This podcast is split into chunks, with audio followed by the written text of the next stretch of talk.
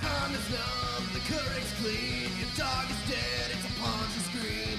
Ponzi Scream, Ponzi Scream, because it's just something to do. You can have whatever you like. Say you can have whatever you like. What a throwback. Drinks on me, Patron on ice. Uh, Danny, you want to just put in the audio instead of me singing?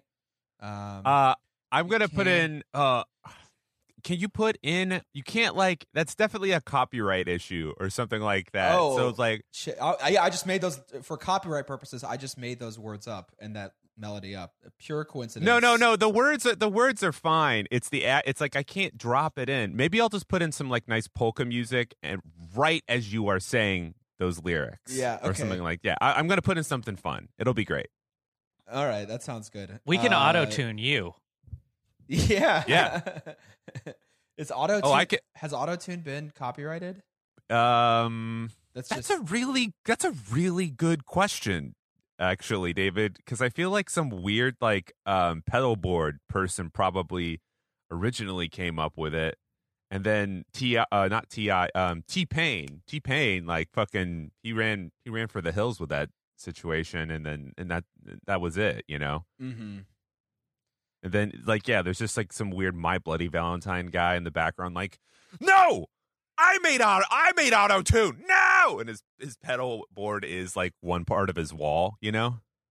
What song? T- you're not saying that My Bloody Valentine did auto tune. You're saying that a guy of, as of or related to My Bloody Valentine.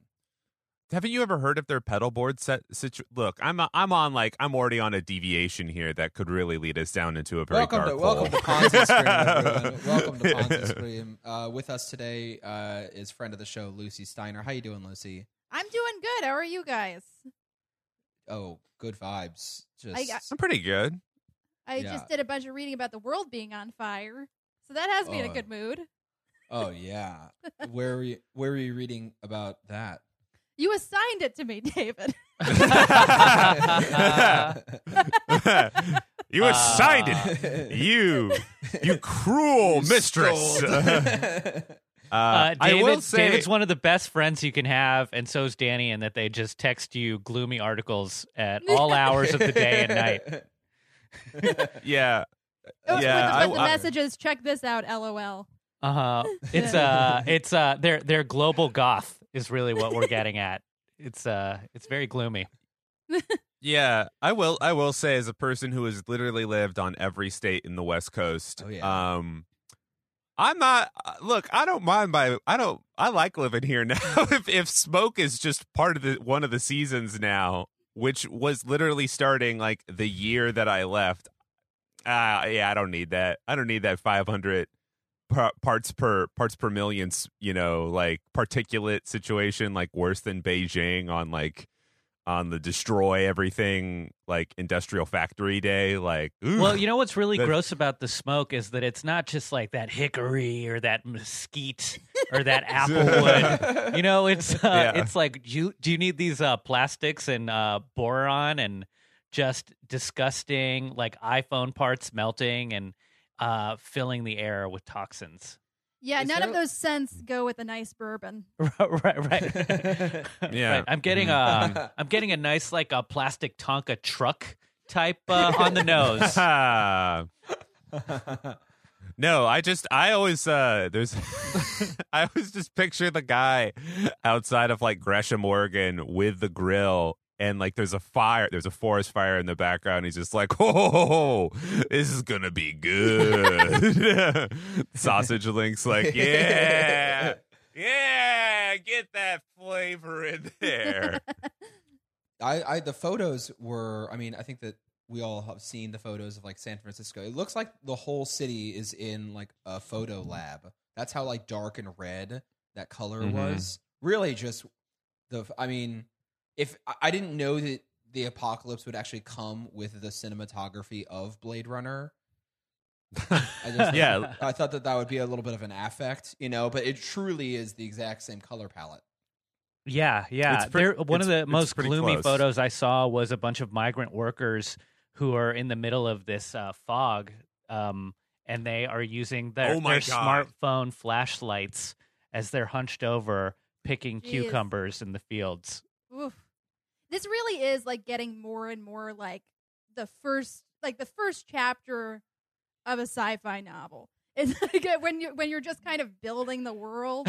like you're just kind of like this is what the world is in uh 30 36 you know it's like the Right. sky is red and you're like ooh that's different and Yeah. yeah, yeah. I read a tweet. Uh, there's the Deltron 3030 hip hop album, and uh, somebody tweeted that uh, the the, uh, the album came a thousand years early. That's very, very good. Uh, Yeah. that really is Yeah. what this feels like it's like we just uh yeah yeah, this is, whoever, whoever, like, uh, who, whoever was the guy who did the color correction for the movie Traffic is just like, yes, this is this is what I wanted all the time. Yeah, I saw a good tweet that was like, I didn't realize that the apocalypse would be so filled with people referencing other pieces of apocalyptic art. Yeah, that's a good point. yeah, yeah, like, yeah. yeah. like there, there were never, there was never like a scene in in like an apocalypse movie where they're like, this is so like 1984, man. Yeah. like, uh, that, but that happens. That happens off often too much uh, these days. Uh, so uh, let- let's go into something more fun, I guess. For now, uh, yeah, for now, for now. for now, we're, we're gonna circle back to the good stuff. Uh, But for now, Well, it's time for shots of Patron to get us ready. Are we pre gaming? Yes, yeah, yes. dude. So, uh, rap the rapper T.I., uh, best known for uh, "Live Your Life," "Swagger Like Us," "Whatever You Like," uh, was on Robin Thicke's number one single "Blurred Lines." All of our favorite music that we still listen to every single day. This man Yeah. is uh, in a seventy-five thousand dollars settlement over uh, allegedly uh, breaking by selling a fraudulent cryptocurrency. Basically, No, Yeah. T.I., Yeah. you can't do that. T.I., I don't know if you guys know, but like, did, did you ever ca- did you catch that sort of weird news blurb where T.I. was just sort of like, "Yeah, my daughter, her hymen is still intact.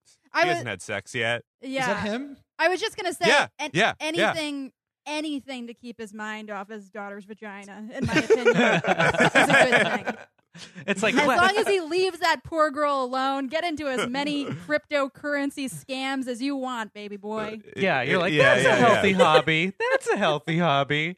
Crypto scams. What? What? Wait. So his and he has uh, his wife is na- he has his wife has a very particular funny first name. It's like it's like Bunny or Baby or or something like. Ooh, what's what? I gotta look this up. Continue. it's continue. something that like the girl would be named in a rob zombie movie Uh, Yes. Yeah. Yes.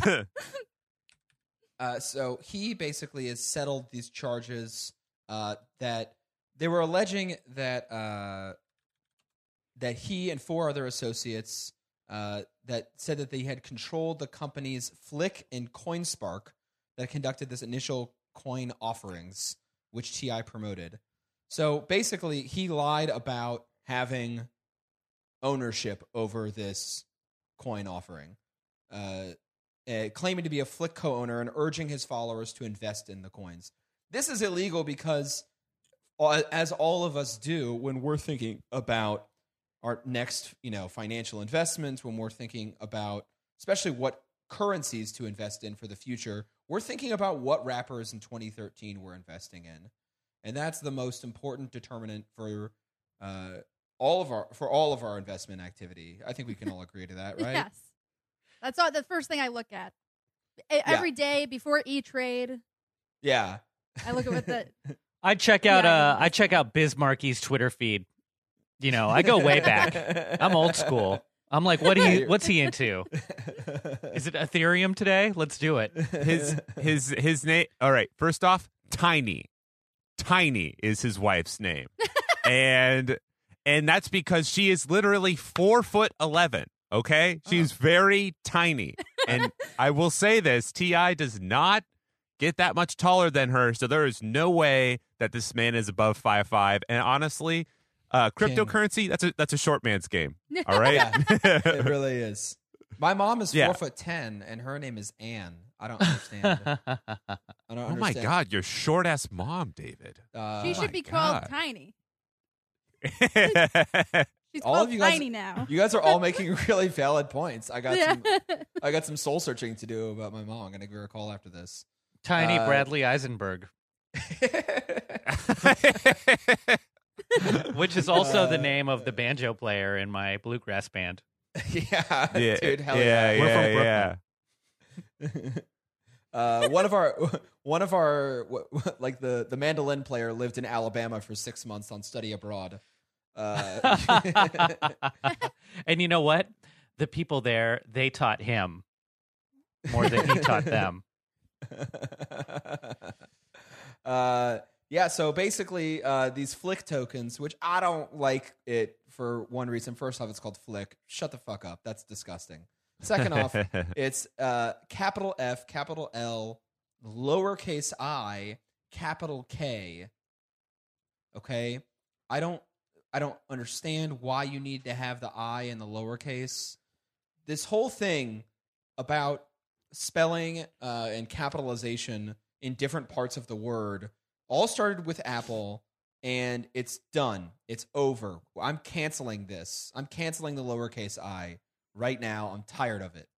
No, I. It didn't start with Apple. It started with like people like like myself, like s- scene children in 2004, having their like message board name be like dis- despondent reader. You know, like you can tell which is uppercase and lowercase based off of like my my in inflection. Oh my god, I Uh, I would love to find Mark Zuckerberg's like emo Xanga account. Yeah, yeah, exactly, exactly. Uh, there's Uh, no Well, Well, difference. isn't that be- the whole first part of the social network? Is him like spilling his guts on LiveJournal? Oh yeah, yeah. yeah, yeah, yeah, yeah, yeah, yeah. He was yep, yep. Horny and judgmental. By the way, my eyes are tearing up tremendously right now, and I'm pretty sure it's because I just touched an onion. for, for the duration of this podcast, I'd like you to imagine that I'm just crying over the beautiful works of Ti. I'm reflecting on Yeah, the yeah. catalog of T.I., and it's making me emotional. yeah. Yeah. it's giving That's you a why- very uh, Zizek vibe on, on the Zoom. Yeah. Yes, yes. The, the, sub- the, subli- the sublimated hip hop discourse. Yeah. Uh, What is the difference between a, a hip hop band putting a Z at the end of the word to replace the S and white people putting a, a tiny little I instead of a capital I at the beginning of their words? This, this is the Rapping- contradiction inherent in all of capitalism. Rapping about big booties is not inherently revolutionary. yeah, yeah. Why would you? No, no, no. It's like, a, why would you put the, the PlayStation 2 in the back of the headrest when it immediately becomes obsolete? Yes. yeah. that's that's that's uh, that's ludicrous. I'm sorry, but uh, Uh, well, now that we all got our Ludacris impressions in, uh, so FLiK tokens were sold as investment contracts in the company. Okay, so basically, one thing that you can do with Bitcoin and with all these companies is you can either have when you buy the coin, it's like buying a part ownership of the company itself, yeah, or you can have it where you are basically buying it as if you were buying a currency, but you don't have like shareholder privileges like you would if you were buying a stake in the company. You know what I mean? Mm. I think I think I I think I know what you're talking about, David. Because uh, oddly enough, I actually have shares, private shares, in the company that I used to work for. Like I got stock Oh options. yeah. Oh yeah. So I don't have a lot of them. I think I have maybe like seven shares of it. But Mhm. it's like uh, I haven't worked at this place for four years now. But every once in a while, I'll get an email and be like, "Oh, here's an update on your private shares that don't exist on the stock market yet." Oh yeah. So, which is funny about like the initial coin offering scene because it just sounds like stock options with like no regulation at all. like they they could immediately just like crumble out of nowhere, you know? Yeah, I mean that's the weird thing about Bitcoin, like cryptocurrencies, is that they're it, it's it sometimes an unproven technology. Other times it's uh, totally meaningless in its applicability, and it really does just end up becoming an investment firm. Like there's no a lot of these coins, most of them, I would argue, have no transactional purpose. You can't Yeah. I mean, I remember in like 2014, for like six months, there were three bodegas in Williamsburg that would take Bitcoin. And besides that, it hasn't ever really transpired where you can actually use Bitcoin to exchange goods or services, except for like on the black market for heroin and or children, right? I mean, like there's no there's no good use for Yeah. these things as a currency themselves. And to be fair, not- all of those bodegas in Brooklyn were selling exclusively organs and children. Oh, yeah. Yeah, A hundred yeah. Like right underneath the Boar's Head deli meat con- uh, counter, there was a Ugh. secret door where you can get those sweet, sweet, sweet breads. the the only transactional like the only transactional like fortune people have made with Bitcoin wh- i- is kind of similar to what you're saying, David. Which in like 2014, I remember there was a fucking like poutine cart in Portland, Oregon that was like, Oh, yeah, yeah. you you you could pay in Bitcoin or we'll give you a Bitcoin. But I remember they're like, hey, we'll give you um we'll give you change in a Bitcoin, and that was when Bitcoin was worth like five. One coin was equal like seven bucks, Oh, and yeah. then this person forgot about it, and then they immediately became a ten thousand dollar an heir. Like, six years later, that's like the only transactional good that has happened from like Bitcoin. yeah, a ten thousand dollar an hour is a pathetic moniker. That is so lame. I don't know Oh, what dude, a ten thousand air. I don't know, man. ten thousand. That Just- dude, I'll take that any day of the week.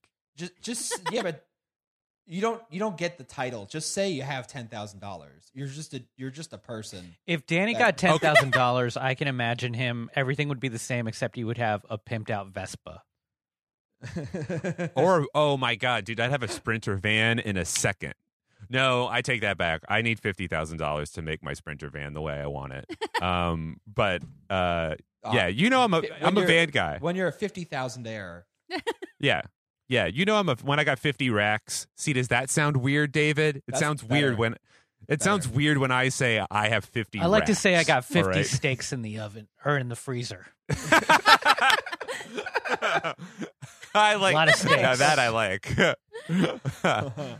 uh, yeah, okay. I'll, yeah, I'm I'm fine with that. Thousand air just doesn't roll off the tongue nicely. I'd rather you say racks. You know, like. Uh, so, anyways, they were doing FLiK tokens again. I'm not happy about the name. Uh, yeah. And basically, the company claimed it would operate as a quote Netflix on the blockchain, which just sounds like they did Mad Libs. It Like- just seems like they they stole a red box. And, they, and, Yeah. and they put it in front of somebody's house. a streaming platform where users could buy products and services with FLiK tokens.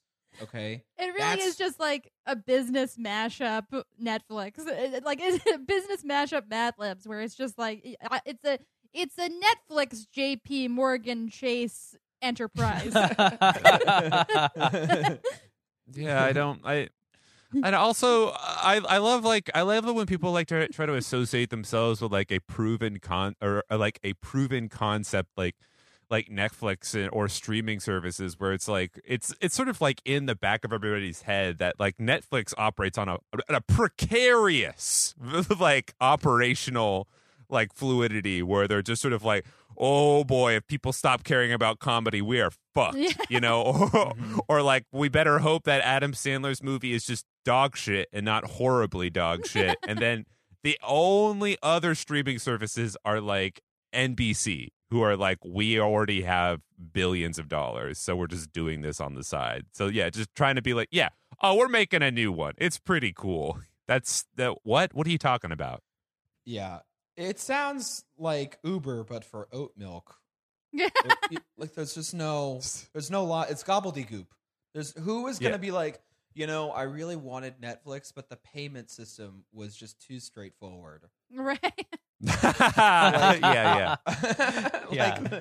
there's no market for this sort of thing. You're not gonna. Uh, who is like, I need illegal money to fund my Cheers reruns? Is there a way I can uh, pay for this Netflix with uh, untraceable cash that does that's exclusively digital? Why do you even would have have Bitcoin? that just like yeah, I'm I'm just trying to uh, diversify out of my child selling ring into Spotify. I mean, who would have thought that just going like, why don't we have a new currency wouldn't really pan out super well? Oh God. So basically, um, there was this guy, but there was a uh, there was a big wig. There's always uh, behind every villain. There's always like a white dude who's really running the show, right? Usually Yeah. in like a in a bad in a you know in an action movie, he has like uh, salt and pepper hair. You know, right. This is the like that. Fyre Festival all over again. This Mm. is the Fyre Festival all over again, Right? Ti and Truly. Ja Rule, it's the same. You know, you got the Yeah. stalking horse out front for the brand. Right. So there's this film producer named Ryan Felton, and film producers notoriously clean guys. You know, they al- their Yeah, money- man. money's always coming from good places. Oh yeah. Oh yeah.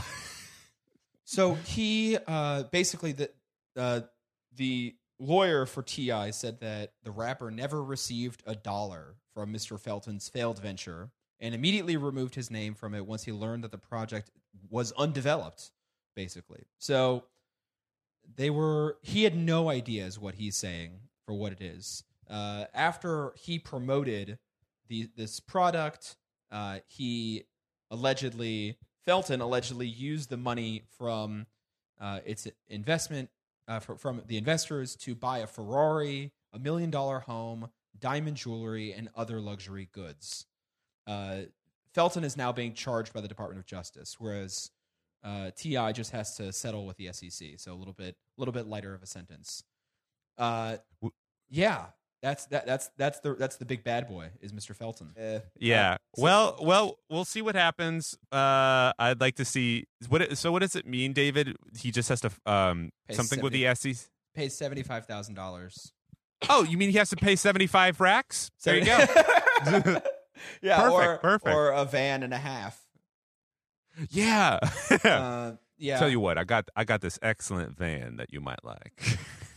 Uh, so yeah. Anyways, I'm glad that before we move on from the subject, I just want to congratulate all of us. None of us did a pun on his songs. We're we're way beyond cable, man. We we have a totally different brand. And speaking of brands, climate change. Yeah, yeah, Yeah. I dude, I already explained this. I like I like Ludacris way Ludacris is my Atlanta rapper choice. Uh Mhm. person to, like I mean, I don't know. Is there anyone I mean, he's the funnest. Yeah, I like. Ja, I really love Ja Rule. I think that his involvement in Fyre Festival is fucking hilarious. Uh, I yeah, that, I think that's where I, I is Ja Rule from Atlanta though. I don't want to. No, he's from New York. He's from New York. yeah, he's got with that Yeah, accent yeah. too. Yeah, Yeah. he's from New York. Uh, hey, Gabe, Gabe, do you have a do you have a preferred early 2000s rapper? I uh, I'm a big Atlanta fan. I like uh, OutKast. Big OutKast boy. Yeah. yes. Yeah. Aquemini, ATLiens.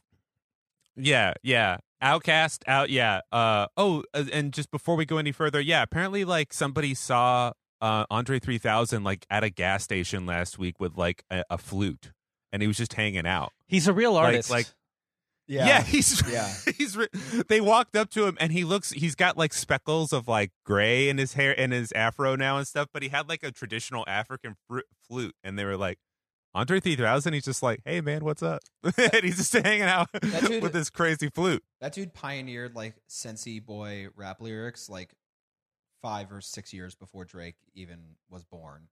I blame the um, Yeah. sensitive rap all on Kanye. Oh.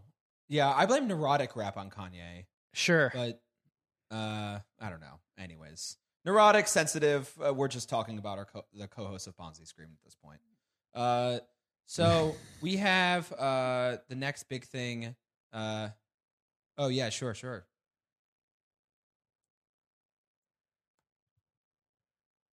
Oh, that's all right. Um,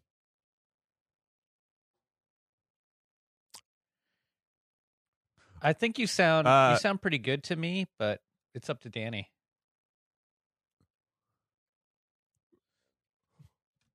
Do we want to? Well, do we wanna as- record as long- this just in case. yeah, as long as it is, uh, is it recording? Is your is your um? I'm not recording your- this. No, I would say like I know because it would say like the Yeah. little um the Sure. little the little. Yeah, yeah. No, I was gonna say is your um is your field recorder did it tur- turn off or something or can you just Yes, we would need it turned off. Okay, cool. Yeah, then we definitely you would want to we would either need Gabe to push the record feature on on this first before we go further. I'm doing it now. Yeah, yeah. Other eh, perfect. Yeah, we're good now. Yeah. Okay, so I don't have to press anything. Uh yeah, no, uh, if your if your recorder isn't working um or if it's like not functioning perfectly, that's fine. Okay. Yeah. Cool. Um, all right. Well, that was really nice. Uh, I just want to live in that th- that segment for the rest of the day. I, I like. I just want to go back to thinking about T.I. and a silly thing, uh, this fraudulent cryptocurrency scheme, and uh, unfortunately, we got to go to something uh, a little less cool. Uh, the CFTC came out with a climate report, basically on the financial risks posed by climate change. Uh, this sort of stuff happens, and, and from what I understand, comes out semi frequently. These sorts of reports. Um, Mhm. What I think is kind of newsworthy about it is, uh, first off, what is going on right now, uh, just with California and everything else, and just how egregious climate change has become. But also, this is a Trump administration uh, CFTC, and um, you know we all know Trump's uh, position on climate change. It doesn't bear worth repeating. But so the findings of the report uh, basically say the fundamental finding is that financial markets will only be able to channel resources efficiently. This is from the report directly to activities that reduce greenhouse gas emissions if an economy wide price on carbon is in place at a level that reflects the true social cost of those emissions. So, wait, but that just sounds like a carbon tax. Yes. Is that what that is? Yes. There This is it we we truly live in extraordinary times because like the you're going to get to a point where there's like crazy massive forest fires and uh right like in the wake of the forest fires like like right where the fire stops there's going to be like loggers literally like cutting down the trees just being like what? It was gonna get it was gonna be burned. I, this is fine. I could take this tree now. And like that's that's what we're gonna turn into eventually. Looters, like like climate looters, basically. Yeah, but I mean, it, it- the funny thing being, like, they're not technically wrong. Like the the tree, the tree would.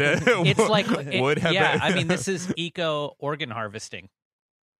You Right. know, Yeah. because if you're like, well, this Yeah. person's gonna die. Uh, they're in the car crash. We need their we need their pupils. We need their corneas. We need their livers. We need their Mm. sweet, Mhm. sweet, sweet breads. And uh, yeah. same thing with these with these forests. I mean, it was gonna get plowed Yeah, we- over anyway.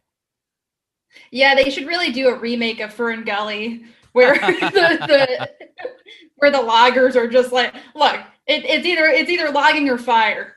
Those are your options. Or God. like the, the, the fairies beat the loggers and then just get burnt to death. yeah. That's uh. Oh my God. Yeah. Um. Yeah. That the the, the whole carbon tax thing. Somebody somebody came out uh publicly as being like, uh oh, the guy, the Delaware senator who's being challenged. Chris that was his thing. Chris Coons. He was like. He's like one of those sort of stooges who uh, was like doesn't really do anything, and his whole thing on climate change was just like, well, what we got to do is implement a carbon tax, and like that was like the that was like the only answer that he had.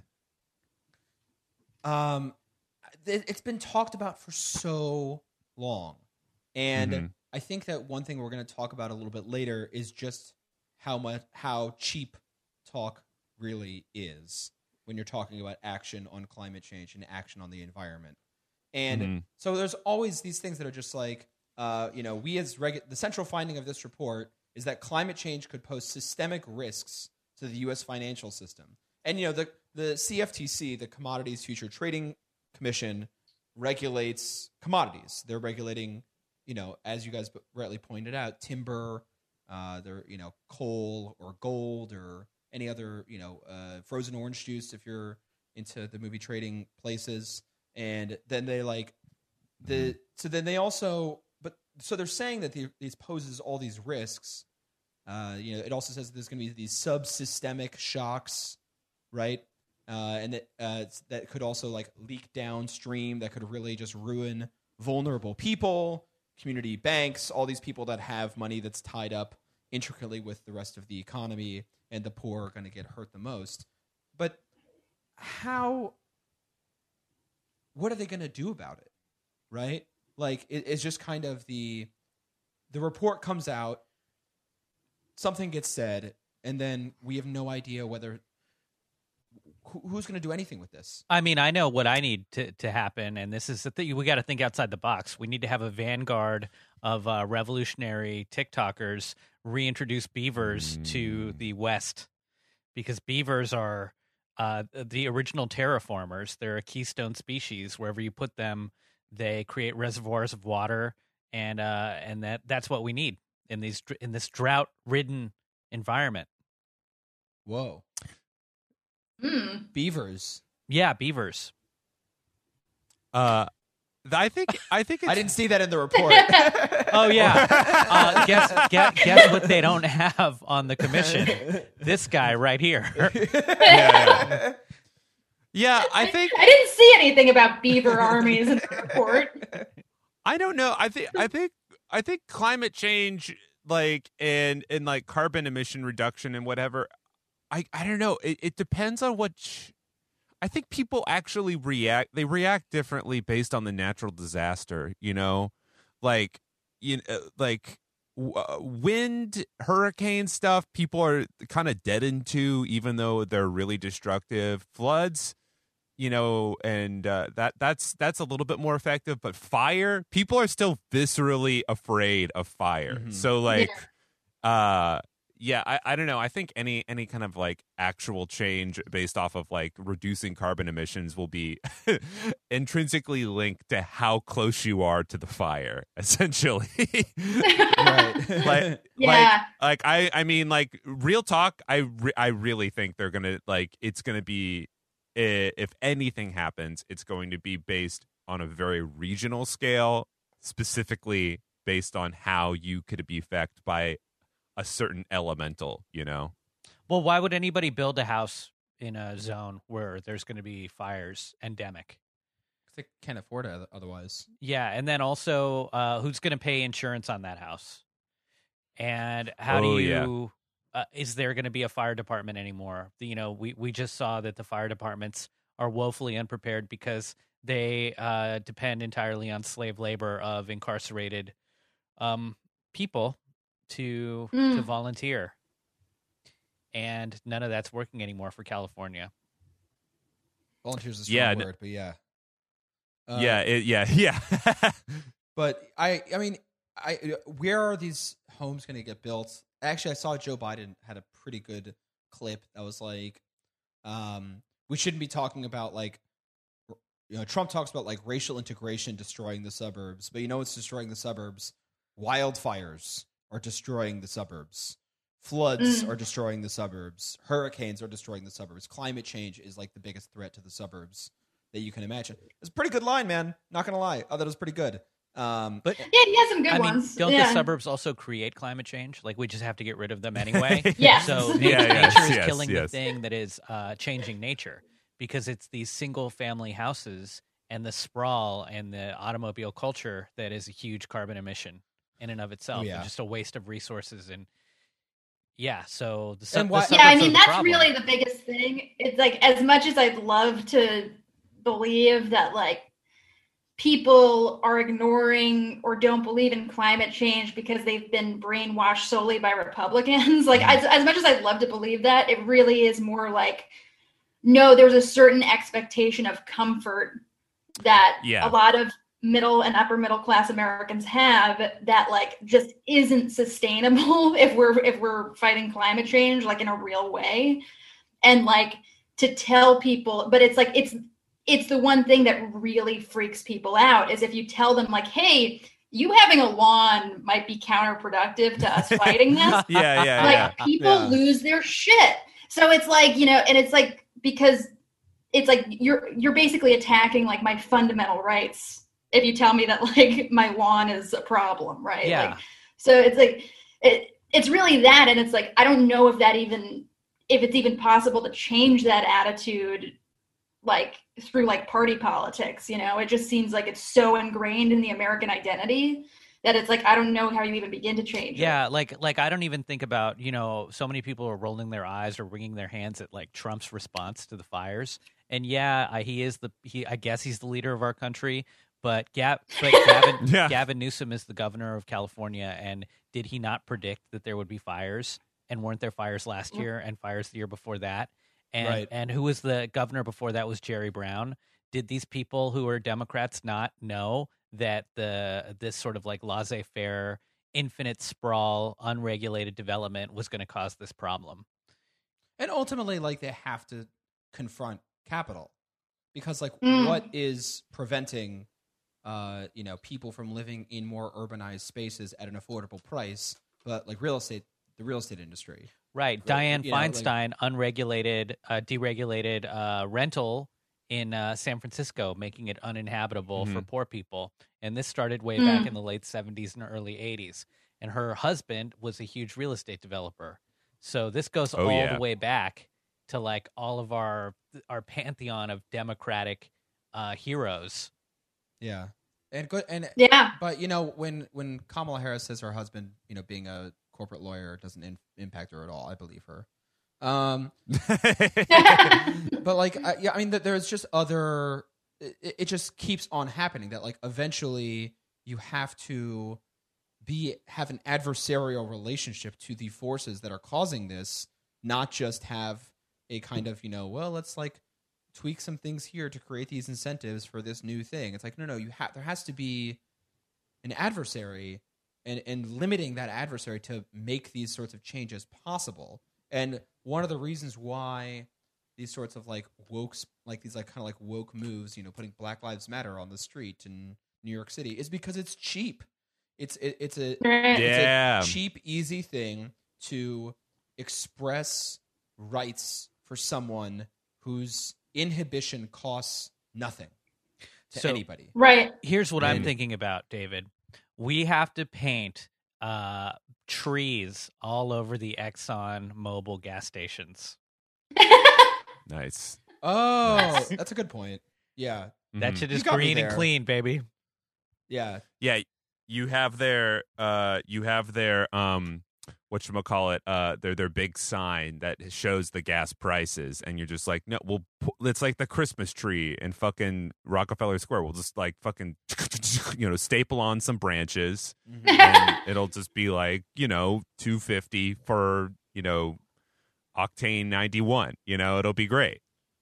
Well, I feel like the equivalent to that, like in you know climate change terms, is like, and I feel like people have started to see through this. It's like, look, obviously, like, yeah, you should recycle, like, you should do all these things. You shouldn't litter. Like, there are all these like community efforts that people are encouraged to do, but that like at some point, like, people just it kind of got like conflated with like for a long time that was like conflated with like stopping climate disaster right is like oh just do your part just do your part as a community member and we can stop you know uh, these massive uh, changes that are really a result of like you know policy and, and systemic activity right, it's like but, but it's like for a long time people were just convinced that like oh yeah you can you can stop this you know it's like if you yeah uh, you know recycle your bottles and stuff you Yeah, know. I know. I just think of like one ant. Like if we're all individual ants and we're all given our own missions, but we're not working in tandem.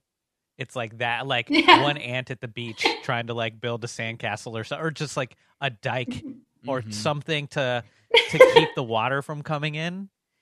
You know, right yeah Like Yeah, beaver, not- uh, maybe a beaver, uh, an ant. one one lone beaver doesn't work, guys. You need to have a whole you need to have a squad of beavers. And I'm dead serious about this.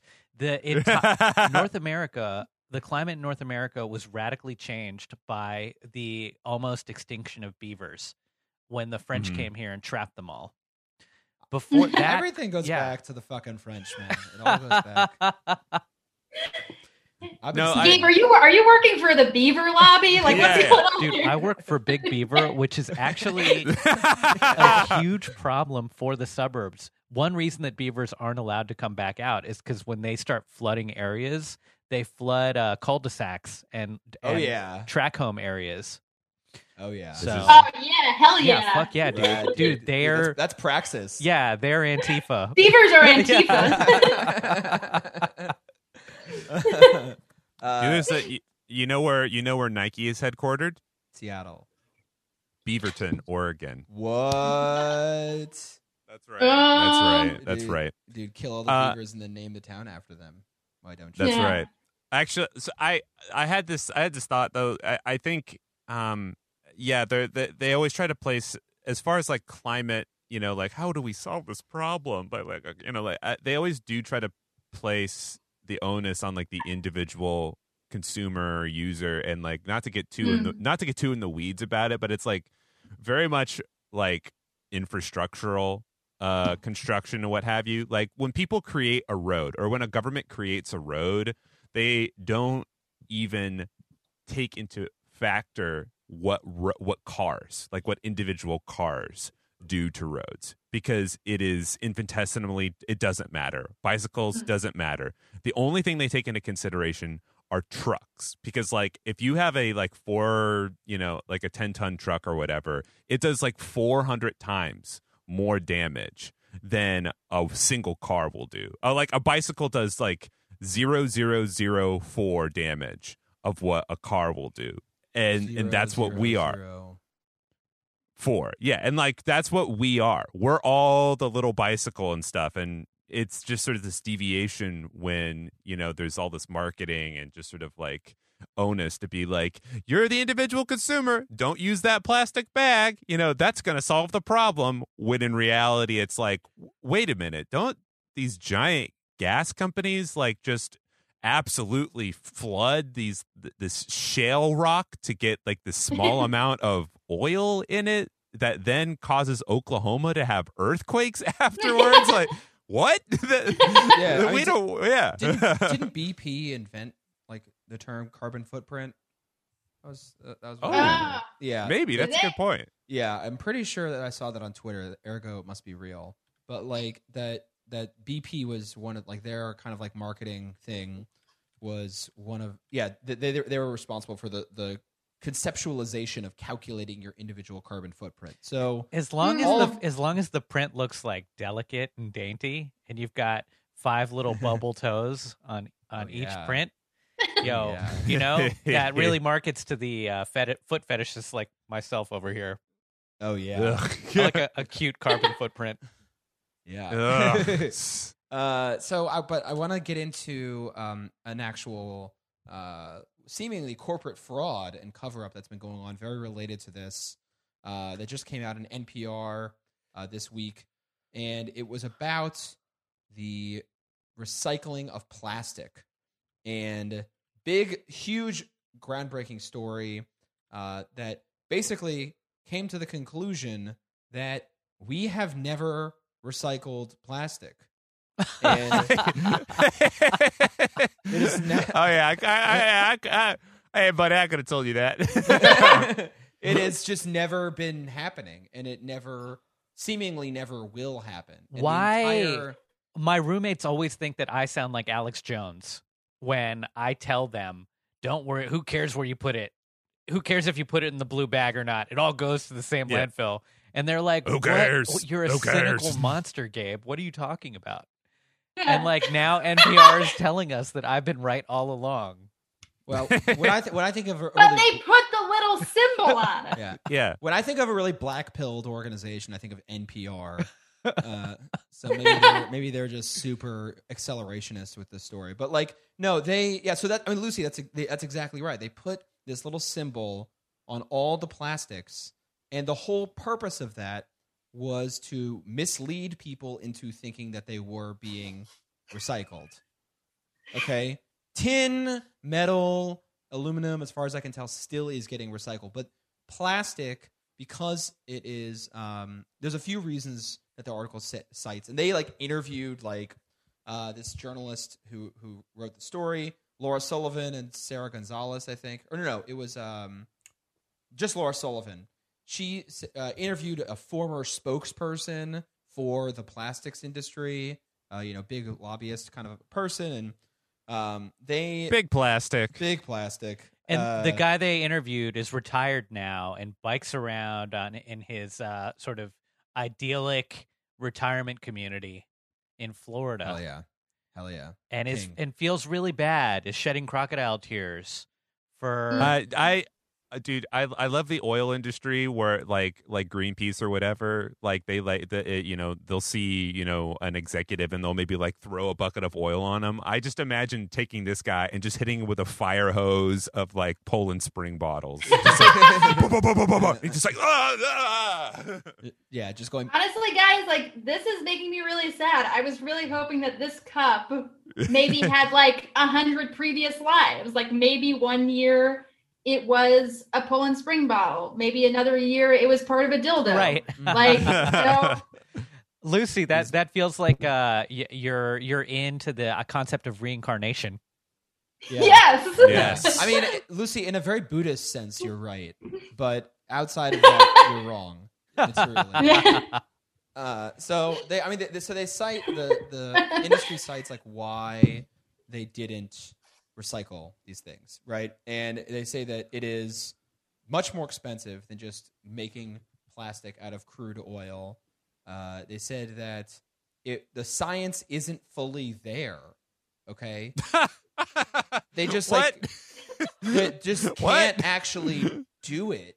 They can't like Yeah. in some ways it's just it's it deg- taking the degraded plastic and refabbing it into a dildo coffee cup is just way it, it's just the, the the plastic isn't stable enough. So The, your the dildo would fall apart upon reentry. yeah. Can you imagine a ah. recycled dildo just getting stuck in in your in your loved one's orifice? I mean, just not. yeah. I, I yeah. Think that of your family members. Think of But your it's like- father. it's so crazy that like this is just coming out now because it's like I remember being a kid and watching these like you know in school like they show you these like hour long documentaries where it's like some guy in a hard hat walking through a plastic recycling plant that was paid like, for by the recycle the plastic industry. they they talk about this. It's crazy. Like the, the whole industry paid for Lucie's elementary school science class. and he go this is how we're they'd show shots of it and be like this is the process this is how we're recycling it into new material and it's like it's almost like every piece of corporate propaganda i've ever watched was a lie Yeah. Yeah, Uh, man. Yeah, Yeah, you're man. so you're one one thing you're bringing up, uh, David, is that all, like all of these different plastic products, they, in our mind, they've done a really good job. Big Recycling has done a good job of conflating that your the strawberry plastic container and the milk container and uh, my CD cases are all the same, so I can put them all in the same Mm. bag. Mhm. But Mhm. we would need to be able to sort every one of these items individually to Mhm. have them be recycled because only because each type of plastic is different. Right. A- And they oftentimes have different parts to them, right? Like the AirPods are like kind of the most modern example of a product that cannot be thrown away because it is too dangerous and is too combined with other things such that it can't be recycled.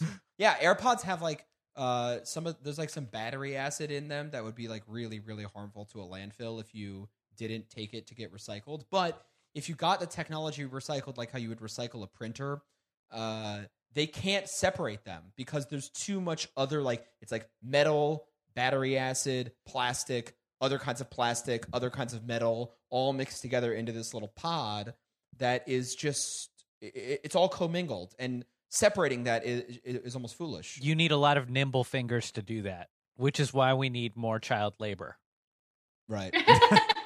well, what what what happens is a lot of that shit just ends up literally in Africa in some of the poorest countries there in these fields of like e-waste essentially that uh doesn't get recycled. It just literally gets burned. It gets burned by like like african people who are just tr- you know are re- like recycling it when they burn off all the plastic and then they just get to all of the precious metals like the cadmium and the copper and the gold and stuff like that so like our version of recycling especially when it gets to those weird hard plastics is like oh yeah we're, we're setting this shit on fire buddy i'm about to give a kid cancer in some way yeah, like that's what's happening Hey, there that's some high quality toxic smoke they're producing. Okay, there's a lot of uses Yeah. for that. Mhm, mhm, mhm. Essential oils, incense.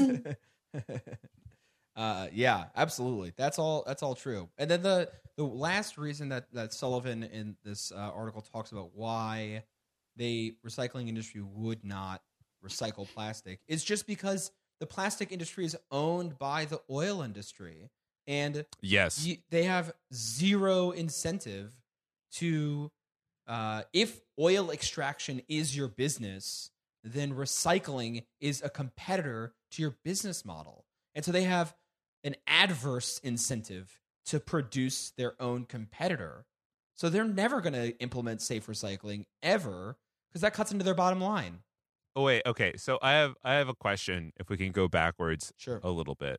So what was all the the fake recycling?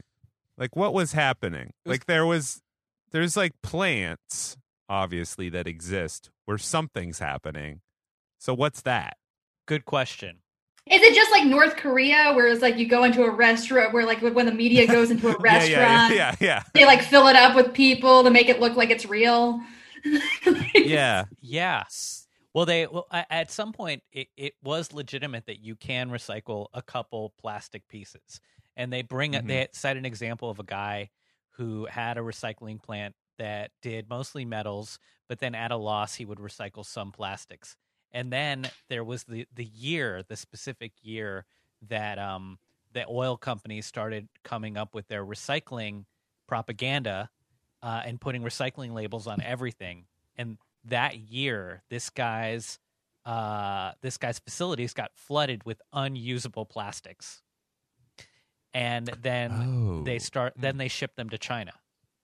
So we had to deal with China, and then it was like, well, hear no evil, see no evil, whatever. China's magically turning this shit into General Tso's chicken, like they yeah, yeah. you know, we just pushed the pro- we kicked the problem down uh, to another continent. And now that uh, China has refused to take our trash anymore for the last two years, we are Good. starting to see that uh, they were just like burning or burying it because we have no technology to handle this stuff. Yeah, it I mean like look, I'm not going to be the the person who's just sort of like uh we just need to innovate our way out of this. But there is no incentive currently for these companies that would be able to recycle something like this to try to be able to Yes. recycle it, you know. So when when you when you get fucking losers uh in, you know, Congress and whatever who are like you, you know, you tell us that y we can't we can't send trash over to China. There's no money there. We can't do it. It doesn't cost. it- It's too cost ineffective. We'll make it cost effective, you fucking loser. Like it's like it's it's like it was only cost effective to like ship all of our shit over there because they were like in development and still industrializing and now they're like no more. So it's like fucking do something.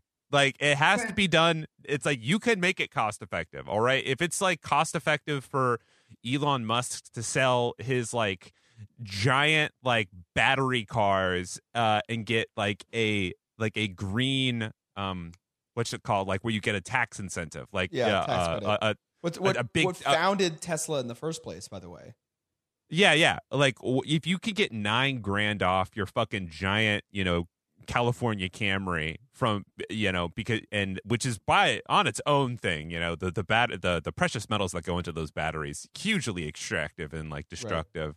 Then you can make it so it actually people make money and uh it is at least a break even operation to just recycle. like, Yeah. like figure it the fuck out. well, like the CFTC climate report says, we need to internalize all climate externalities. That's what this would Mhm. be. Yeah. Yeah. Flat that's out. internalization. Yeah. And so, like, everyone talks a lot. Regulators talk a lot.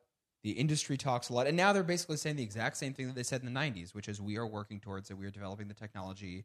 It's just hard, but we're, you know, mea culpa. We're, we're doing our best. And I mean, oh, sorry. talk is cheap. That's all I'm saying, you know? Uh, Like, uh, Yeah. Yeah. I mean, it, it. This might be a dumb question, but like, why can't like the part of the issue, right, is that like none of these things are really like sorted specifically enough that they're recyclable or that they're usable. Like, can we just pay a bunch of people to sort all this shit? yeah, yeah, yeah, yeah. That, Like- yeah. like- That's what like I'm saying. like can't this just be a public works project where it's like hey we need people sorting this plastic so that it doesn't all get burned into the air and it doesn't choke us all to death like why don't like why don't we just like hire some motherfuckers to, to sort the shit yeah, like, co- the like- COVID unemployed. Um, yeah But like also, you could just pass a law that says any plastic produced must be recyclable. Done. Mhm. And you say Right, you have, yeah. you have three years, make every single thing recyclable. We will have auditors, enforcement, you know, and all this sort of stuff.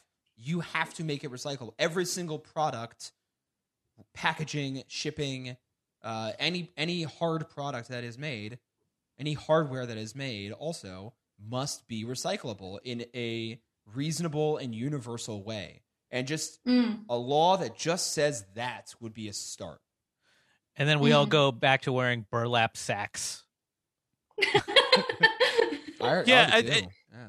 Well, I mean, the the funny thing is too is like all the all the people who make this stuff, they're going to be like, oh, "You're going to stop our our whole process. Our workflow is going to be fucked up because of it." and Yeah, it's like good. I have I have visceral memories from the early 2000s going into a Costco with my mom, going to their electronics section and seeing SD cards for sale, and they were literally in packaging this big Yep. like it was a bathroom key at a cafe that they, because it was supposed to stop people from stealing it and made specifically out of that impossible plastic that is Right. really difficult to cut open and stuff like that. It's like this is a quick fix. This is yeah, right.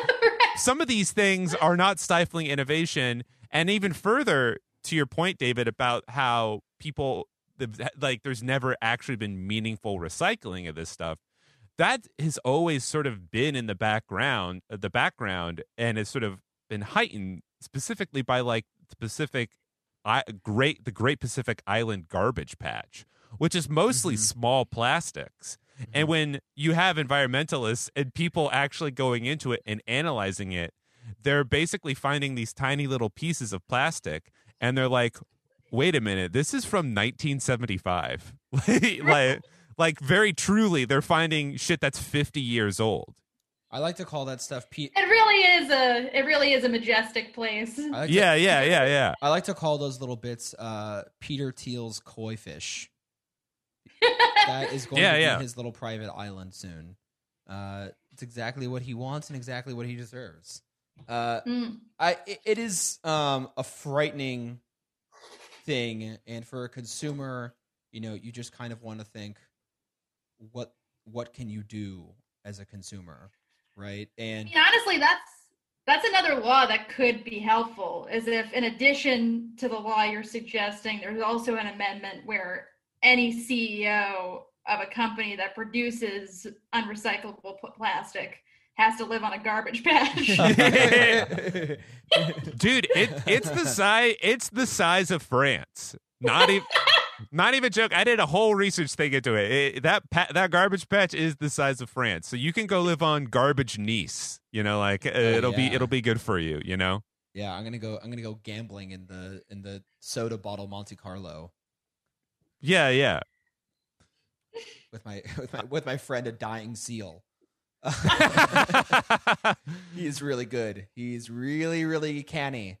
Uh, yeah, I mean, so now that once this comes out, the, the story came out. It seems like the executives are all just kind of saying the exact same thing at the '90s, which is whenever they get be, P, like bad PR, they basically just say, "We hear you, we see you, we're trying," and then maybe implement some superficial change, and then do nothing, continue on. And this is a huge problem with the media is that we just don't really. There's so many horrible things all happening at once. We have a requirement to cover it all, but in the meantime, that just passes the buck from industry to industry of people being like, "Oh, we're not we're dealing with guns right now. Okay, plastic industry is just not gonna.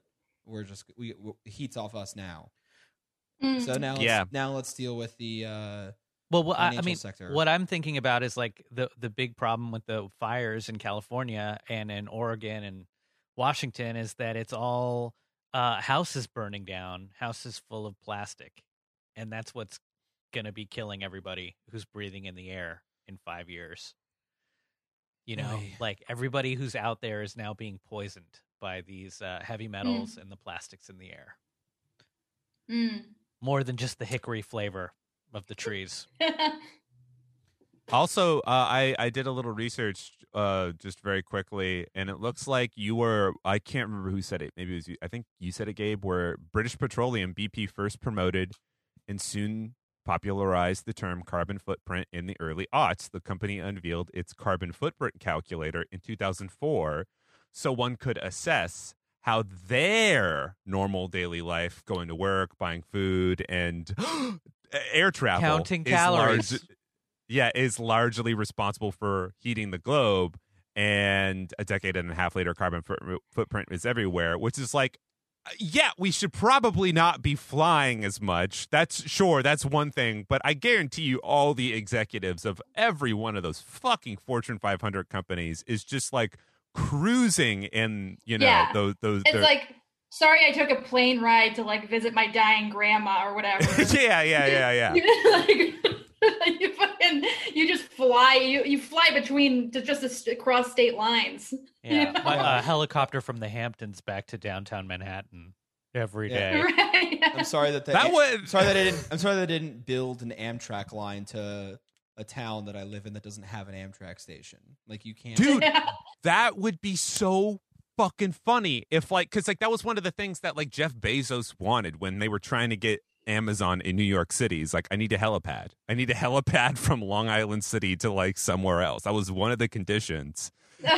And i would love it if one of these multi like uh centibillionaires was just like i want a train.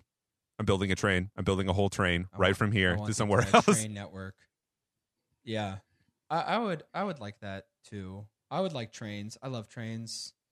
I think that was like maybe one of the few, like one of the things that made me a socialist was just the idea of a nationalized train line. yeah it's beautiful yeah, I'm just I'm a, that's I'm beautiful. a train boy. I mean, dude, I mean, it's a start. It would be hilarious if you had fucking, you know, uh, Warren Buffett be like, oh, yes, I made a train. I made my own train. It's going directly with no other stops from fucking Allentown to uh, Flushing, Queens. That's it. it's one straight line. That it's like, okay, that's something. I think that sort of helps. Uh, No, Yeah. honestly, like that is. It, there are little moments where it's like you just have to appreciate like the brilliance of propaganda and like the carbon footprint thing. It's just perfect. It's like you Mhm, couldn't like conceive of a more beautiful, like elegant piece of propaganda, right? It's like it puts it. It has a very like crunchy granola kind of name. mhm. it's perfectly suited to create a sense of competition. Like you get those human interest stories about like meet the man who who got his carbon footprint down to zero. Oh yeah. you know, it's like as if like he's just gonna have like a perfect patch of clean air in the center of all the smog. Well, it's like, Yeah, uh, like it- yeah, Lucie, like it's just greenwashing. And I think about this uh, when it comes to food. Like I walk into the bodega and there's identical plastic bottles that are all lining the wall.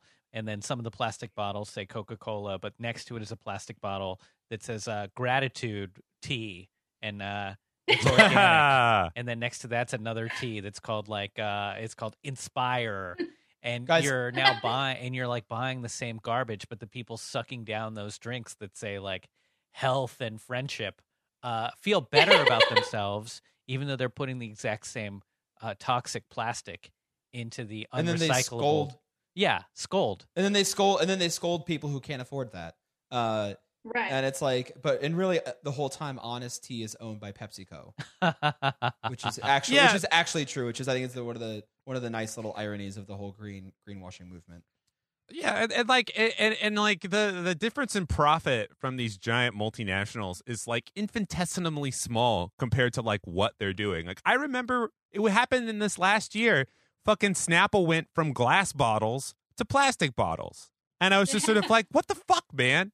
It- who cares?" It was a it was a nice glass bottle. It was a nice glass, but you had to fuck it up. It was like it, it was even part of its Snapple's own unique like marketing. It's like, ah, yes, the you know Glass it's the best stuff, the best f- stuff on earth in this nice little Yeah. glass bottle. And then they're just like, no, it's plastic now. Isn't that great? And not only are they offering you less fucking Snapple, but it's now in this like unbiodegradable thing. You know, like yeah. So- and, and and it's because it cost one cent less uh, as opposed to than when they were doing with glass. No, you're right. It was even it was part of their marketing campaign that you hear the little pop. When you Yeah. open it. Yeah, From the yeah, yeah, Bottle, the little pop. yeah. Like, it's like, and, and- yeah, like you just fucking tank tank that so you could sell it in some plastic shit. Yeah, it's Yeah. it's so stupid. It's so stupid. Yeah, yeah. Um, Um, Uh-oh. yeah, no, it, it was uh like. Also, I heard somewhere that glass recycling isn't good. right That you like actually shouldn't be glass recycling because for two reasons. One, it's like incredibly dangerous for the workers uh, who have to deal, who have to like actually be at the facilities because ouchie. Uh, and and- broken glass everywhere. Yeah, uh, and then also uh, glass is made of sand, and sand ain't going nowhere. Like there's so much fucking sand. It's it's really is a, a, a, a almost a renewable resource, uh, Mm. based off of like Yeah. how much there is and how we will never really run out. There's an entire half of a continent that is just sand. yeah. It's just There- sand. Yeah. there's there yeah and yeah, and you can also just tell by how evasive these people are about the recycling process because if you go onto youtube and you just look up aluminum recycling youtube's like yes we will show you aluminum recycling. It's a, like everybody who's just like a little bit off is just like yes this is how you skim the the scale off of the aluminum and then, and then they turn it into a big monolith and then they recycle it. It's aluminum. But plastic it's like it's totally obfuscated. I have Uh, no idea how That. we have a secret recipe and we can't share it on youtube. Uh, uh, we, well, we'll, we'll direct you to our vimeo but you need a password uh, Did you say that you wanted? Did you t- say the type that you wanted to see the best moments from Buffy the Vampire Slayer? Yeah, yeah, yeah. It just redirects Yeah. to the top tens. uh, yeah. Good shit. Good shit. I love it. Uh, well, we're all gonna die. I get. I don't. I don't know. It's. It's. I feel good. I I'm fine, man. I mean, I feel good. Weird, okay, I will say one thing that's like kind of interesting about this is is the only real action that I've seen that's material in the past five years on climate change has been through capitalism, actually, and that has been through Hmm. like the growth of uh, ESG investing, basically, right? It's the Hmm. environmental, social governance investing, which is mostly renewable energy, but also has a lot of other like uh, it, it basically it's like a it's like an investment filter that people can choose to apply to their investments that have Yeah. that screen for certain ethical practices such as you know use of renewable energy or a diverse corporate board or fair labor practices or whatever. And um, it has become huge. It is like one out of every four dollars invested these days has some sort of esg overlay.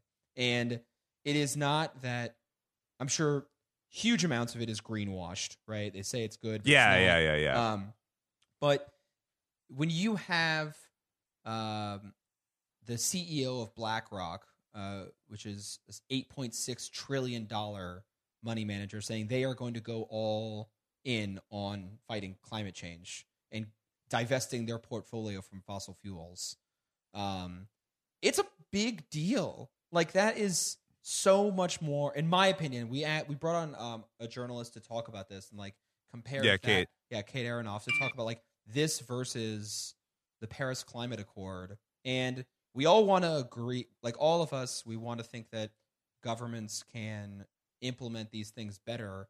But if you think on an empirical basis, if BlackRock follows through on their promises, they will have reduced carbon emissions so much more than anything that Paris could have done. Yeah, it's it's it. I mean, like Yeah. you said, it's very greenwashed, but uh, I mean, at least they're saying it. I mean, I again, I'll trust it when it happens. Right, but- right, absolutely, Yeah. absolutely. But like, it's just kind of a it's a pretty big statement. Um, I don't know. I mean, it, it, and now he said that, and then two months later, oil shares are plummeting. Uh, Mhm. Basically, coronavirus really hit the oil sector. One of the biggest um, exchange traded funds, ETFs, uh, was called you know U.S. Oil, I think is what it's called, uh, and it just plummeted to the point where the shareholders had to sue. Uh, this was like in April or May. We talked about it a little bit, but like uh, oil is really permanently hit by coronavirus and by basically the entire financial sector uh, realizing that there is money to be made in renewable energy and in woke investing.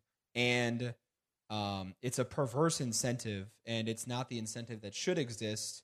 Um, but if you have two big bad boys fighting against each other, and one of them is saying that the other one is bad, and that one wins, in a very narrow sense, there is one less bad boy. And technically, yeah, technically, right, like Yeah. you Yeah. yeah, like if if Ted Cruz beat Donald Trump, Donald Trump being gone, there, there would be less. There would be no Donald Trump. You'd still have Ted Cruz, but you have um that. I don't know. Maybe that's maybe that's nice. I don't know.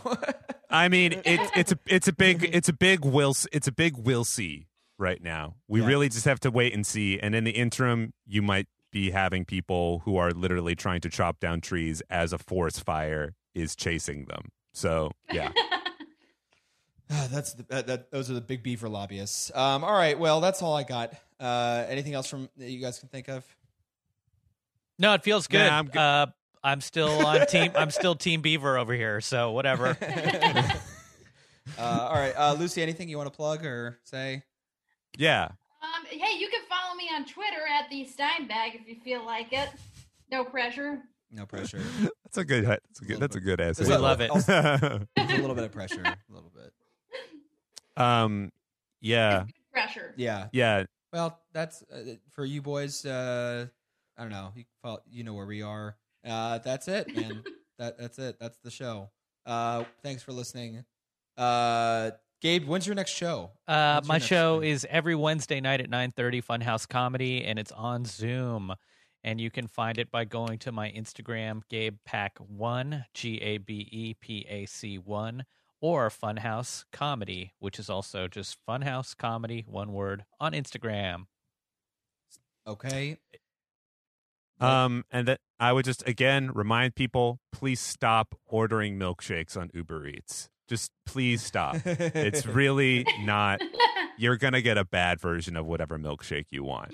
All right, Mhm. it's going in my Go bag. Oh, I want to yeah, stop. I want to say one additional thing. Sorry, uh, is that if you get a paper straw and a plastic lid, the what's causing the paper straw to break is the fact that the plastic lid is jiving into it.